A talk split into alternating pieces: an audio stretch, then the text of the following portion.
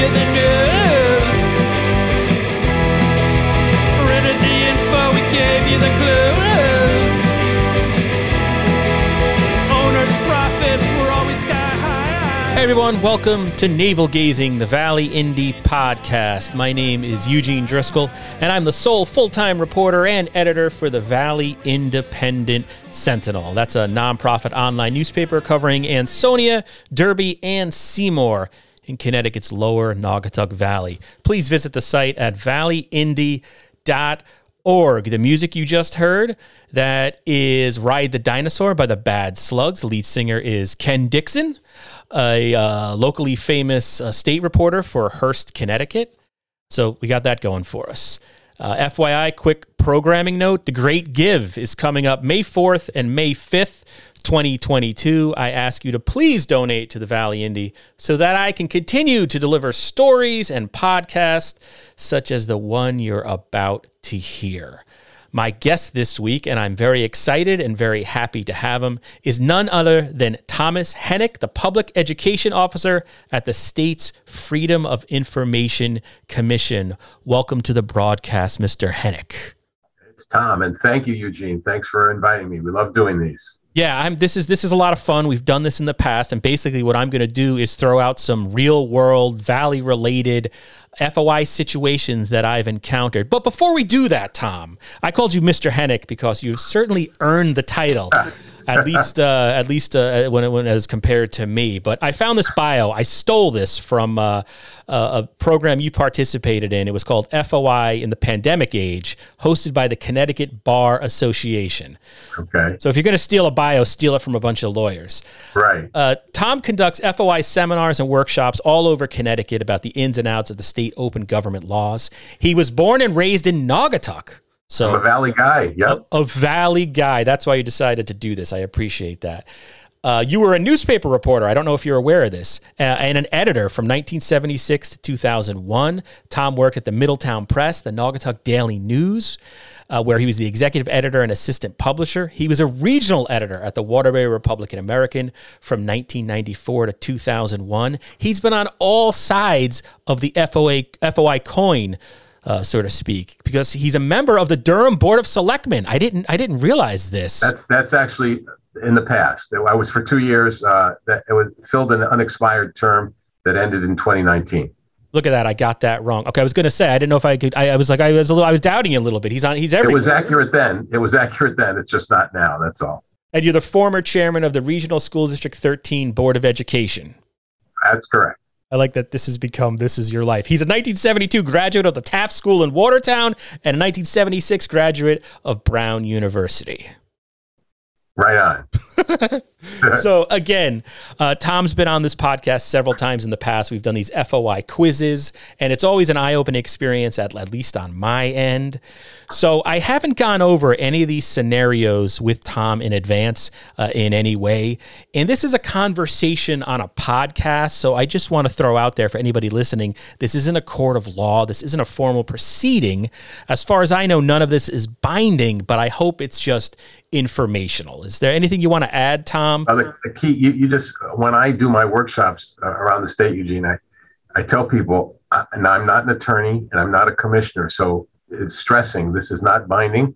This is just my opinion. I've been doing this. I'm in my 22nd year, but it's just my opinion based on the facts as presented. I spend most of my time in the office answering questions on the phone or answering emails from folks, and the answer is based on the facts as presented. Many times I'll get questions from both sides of an issue, and both sides will walk away happy and somebody's got the wrong answer, but it's based on how the facts are presented. So I can only answer based on what you've told me. Yeah, and that's, as I've been a reporter since 1998, at least paid to be a reporter. And there's nothing black and white is like the one thing I can take away in all those years. So I do think, yeah, it is important to stress that. These are just two people talking. I always reserve the right to be wrong, which maybe people don't want to hear since I'm a reporter, but it's just the way it is. All right, here we go. You ready? Question number one. Got it. If I have some sound effects, I could probably play. Oh, no, those are probably foul-mouthed. But question number one for Tom Hennick. Is there any requirement in the FOI Act that forces towns to post agendas online, such as a municipal website. Okay, there. Now, this is the law, so there's a yes answer and a no answer there. Pre-pandemic, pre-March 2020, the answer was only for a special meeting. Only for a special meeting. So the regularly scheduled meetings, there was no requirement that the agendas be posted on any website. Just as an aside, if historically, back in 2008, the legislature passed a provision that required that. Many towns, especially the smaller ones, balked. They said, we don't have the infrastructure, we don't have the personnel. The legislature said, fine, thanks for telling us, and then passed it anyway. And less than 2 years later, they rescinded it for municipalities. They kept it in place for state agencies, but rescinded it for municipalities except for special meetings, calling it, you know what, on second thought, it's an unfunded mandate. But by then, many towns, many communities, even the small ones, had gotten websites up and running and found that it was far more efficient to post them than not. But as far as requirements, up until March of 2020, no. Now, the paradigm changed if you are having a virtual meeting. If you are having a meeting that is entirely virtual, entirely remote, or even what they're calling the hybrid form of a meeting, if you're having that, then you must post it online because you've got to have the Zoom link or the WebEx link or the Teams link, whatever platform you're using, to make it available so that there is real-time access for everybody. Interesting. Okay, so now we're at the point where a lot of the towns locally that I cover are transitioning back to in-person meetings. Right. So let's say they abandon Zoom, they abandon YouTube. At that point, once they do that and they hold old-fashioned in-person meetings, they no longer have to put that agenda on the website? Correct. No longer required under FOI. Now, they may have established a policy that would require that. And again, that's regular meetings only. Special meetings still must be on the website. Now, this is really outside of both of our jurisdictions here. Is anybody in the state going to make this? This should be, of all the things in the state, FOI related and open government related, you think this would be one that would be a requirement at this point. They tried it, like you said, in 2008. The little towns had like a little crying fit from what I remember, a bunch of babies saying, oh, we can't do that, it's too hard. Is there anybody trying to mandate, and I'll use the word mandate, darn it, that towns have to put their agendas online in 2022? Shouldn't that be a rule? You would think that would have surfaced between 2010 when they rescinded it and now it hasn't. I would think the extent to which people use websites today, it would be a logical thing, and frankly, it wouldn't be that big a deal because most people are doing it anyway. But at this point, I know of nothing that is surfaced, that is bubbled up, that would require it. And I just want to give a shout out, since I just criticized. I mean, my fear is that all the towns are going to stop posting their stuff online, which shouldn't be the way. But City of Derby, just to shout somebody out, they've been sort of the gold standard during the pandemic, posting their agendas, agenda packets, and then after the meetings, the actual audio and video have all been going online, which has been great. Okay, question 2. Sure. And I think I know the answer because you might have just answered it. Is there any requirement that mandates towns to post agenda packets online? By agenda packets, I mean the supporting documentation for the items that are listed on a meeting agenda. Good question, because there's some confusion about that too. When the governor issued his executive orders in March of 2020, that was a requirement under the governor's orders. But when those expired last June, that requirement went away. So as we sit here today, the answer to the question is no. It was in place when the governor's order, for the year that the governor's orders, give or take a month or so, were in place. But once the legislature took it over, that requirement was removed. Interesting. Okay, so there is the answer there. My next question has 2 parts. We hear the word personnel matter used a lot by towns as a reason they can't comment on a particular issue. First, my first question, are personnel files public records in the state of Connecticut? Yes.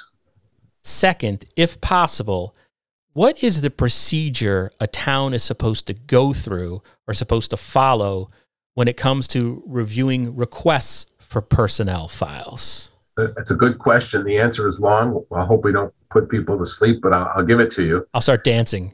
There's a 1993 state Supreme Court case. It's called the Perkins decision. Perkins was a teacher, may still be a teacher, who objected to the release of her attendance records.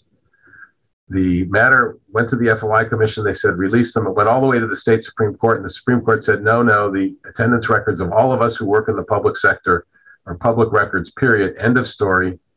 To have been an invasion of her privacy, the release of those records would have to have been both highly offensive and not a matter of public concern. It would need to meet both prongs of that test.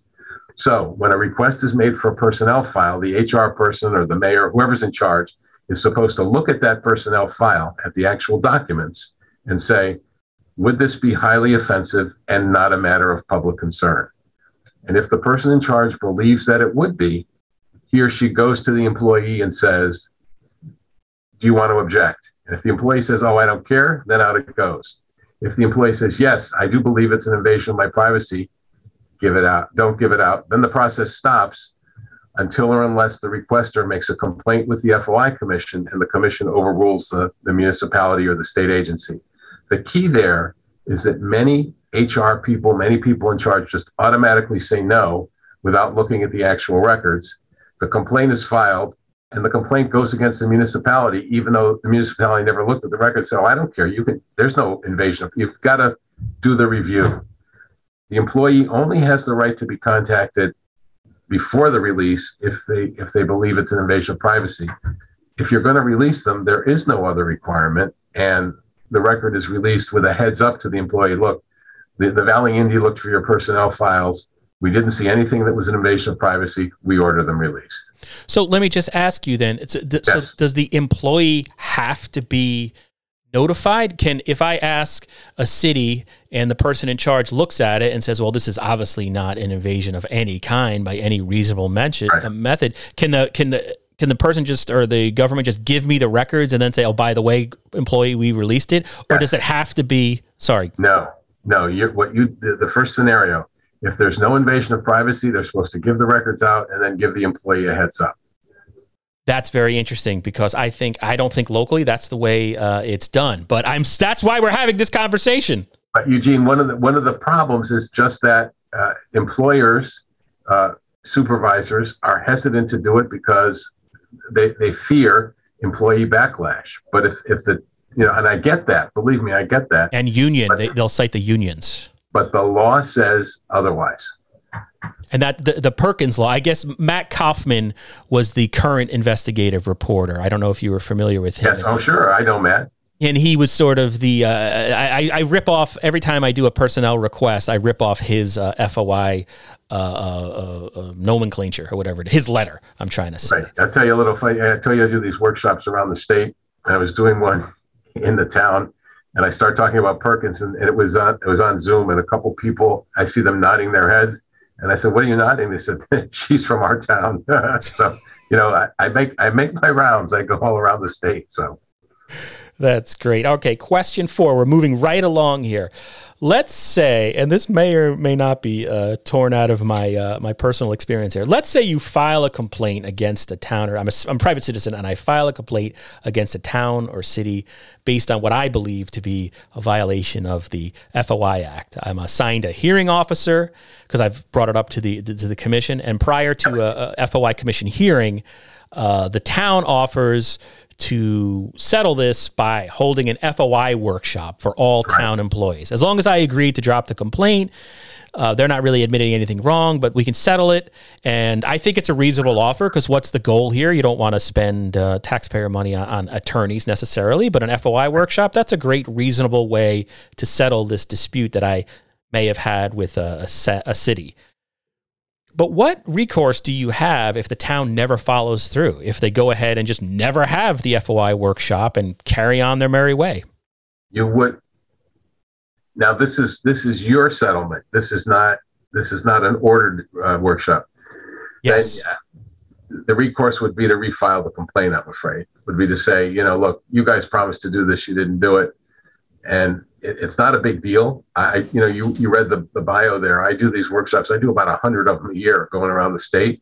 it's not a big deal. You call me up, I come out, and you know, you have to sit through listening to me talk for a while, but it's not a difficult thing. I'm disappointed to hear you say that. Most people do follow up and do schedule them, and we do hold them. But if it had been a commission order to do the workshop, you could file a non-compliance complaint, but your negotiations with them, your discussions with them are not anything that we would be able to sort of enforce. Is there, now I'm curious, because I'm learning, I didn't realize that was an option to refile. Now, if this settlement was made to, is there a statute of limitations, so to speak? If it is, I should have qualified that. If it is a records issue, if it is, you can always, you ask for the records again, and then you start the new clock.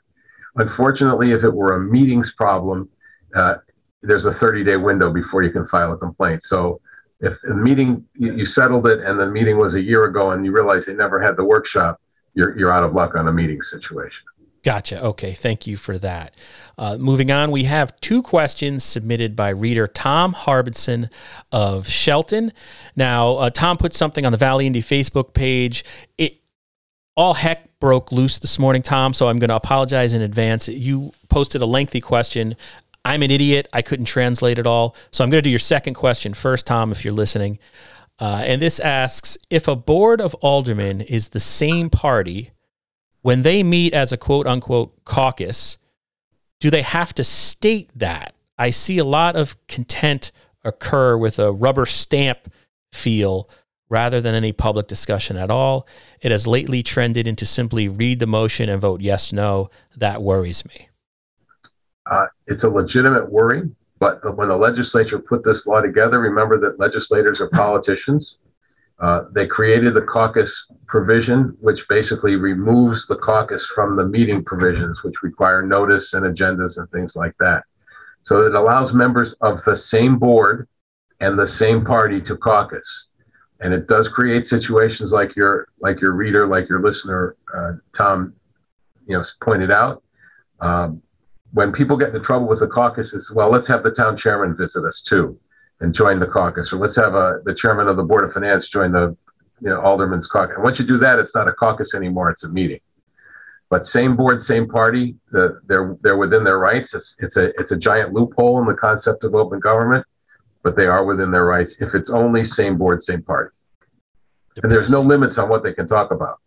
They can, they can do anything they need to do. And if it's the majority of the board, clearly they can set the agenda and set things up to move the way they want it to. Okay, thank you for that. And then the second question is from Tom, and this is the one that I might butcher.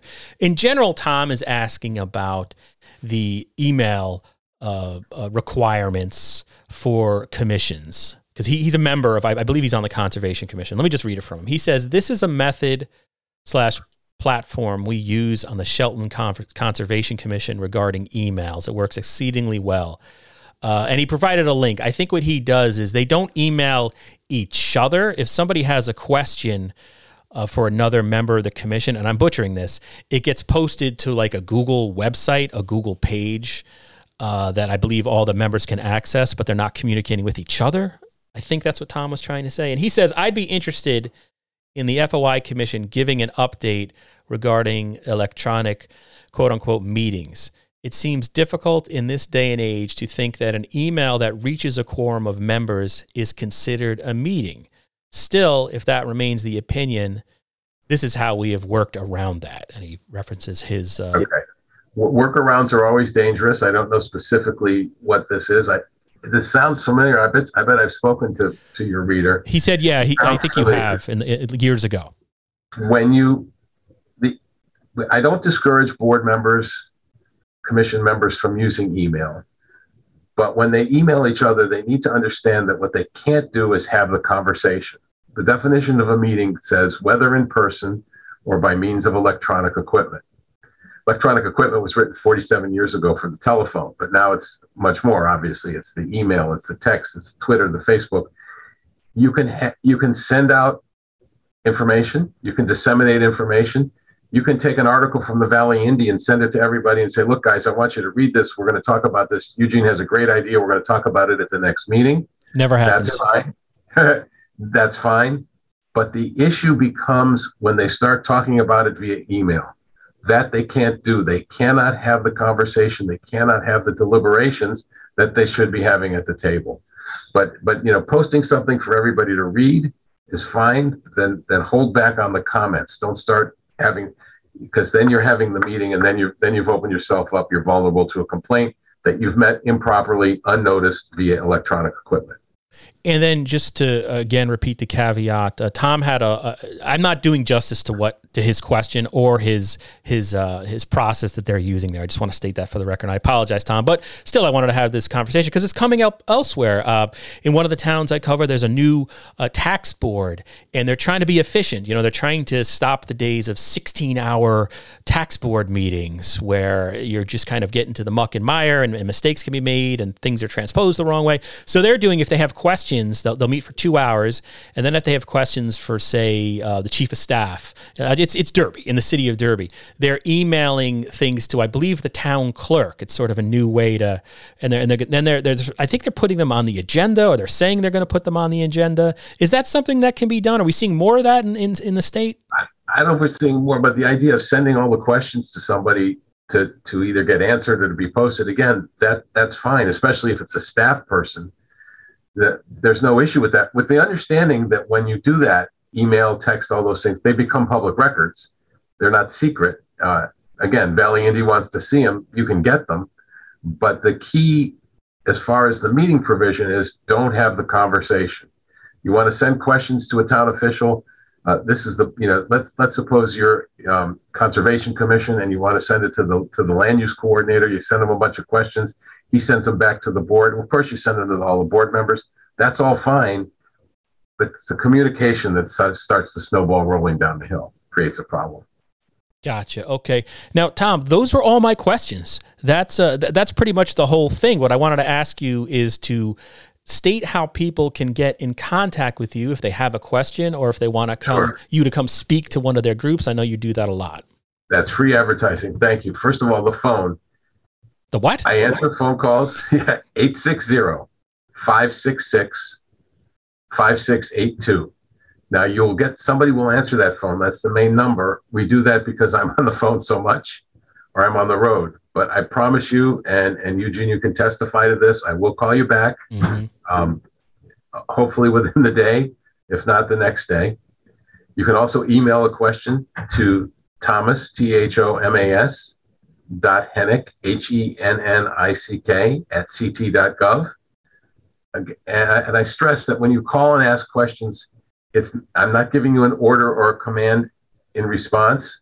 I'm telling you what I think based on my knowledge, what I've been doing, other experiences. If I don't know, I'm not afraid to say I don't know. I'll ask one of the attorneys or one of the executives, you know, what do they think? But even then, we're writing back and we're saying, this is what we think based on the facts that you've presented. And you can say, okay, so well, that's what they think. We're going to do something else. But at least gives you a basis upon which to make a decision. And the same phone number and the same email address would work if you want me to come out and do a workshop. As I said, I do them all over the state. I was in Avon last night, and I did one earlier in the afternoon for the Connecticut Association of Zoning Enforcement Officers.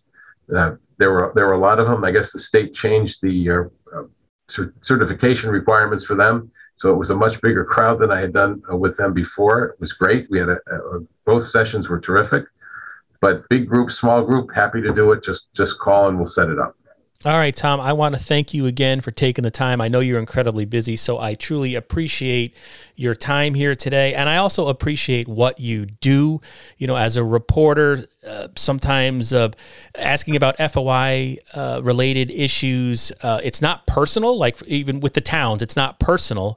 But it's such a great tool for the public to have and to know it's available. And the fact that you're there to provide guidance to it, because it could be very confusing, is really a great thing. I mean, God bless America, not to get totally, but it's really it's just a great thing. I thank you for that. And I stress to folks, you know, a lot of times people say, well, that's a law for the media only. But it's really the percentage of complaints that we get from media outlets like yourself is fewer than 10%. This is a law for the people. Government doesn't work if people don't know what's going on. People who mean to be their own governor, James Madison said, I forgot the exact words, without information are destined to fail. So people need to have that information. And that's what the important thing of our law is, to make sure that people are informed so that they can vote when the elections come around, that they can vote on a budget, so they can do those sort of things and do so intelligently. So I thank you for that. And remember, this is a law for everybody. All right. With that, thank you, Tom. You are welcome. Have a good afternoon. You too. For hundreds of years, we've brought you the news. Printed the info, we gave you the clues. Owners' profits were always sky high. Changing market now threatens our lives. Post-literation, critical reading, dumbed-down nation, signs of inbreeding, TV sucking ideas from our head, public discourse just about dead. We'll ride the dinosaur, yeah, ride the dinosaur. Our readers are in the opens each day, yeah.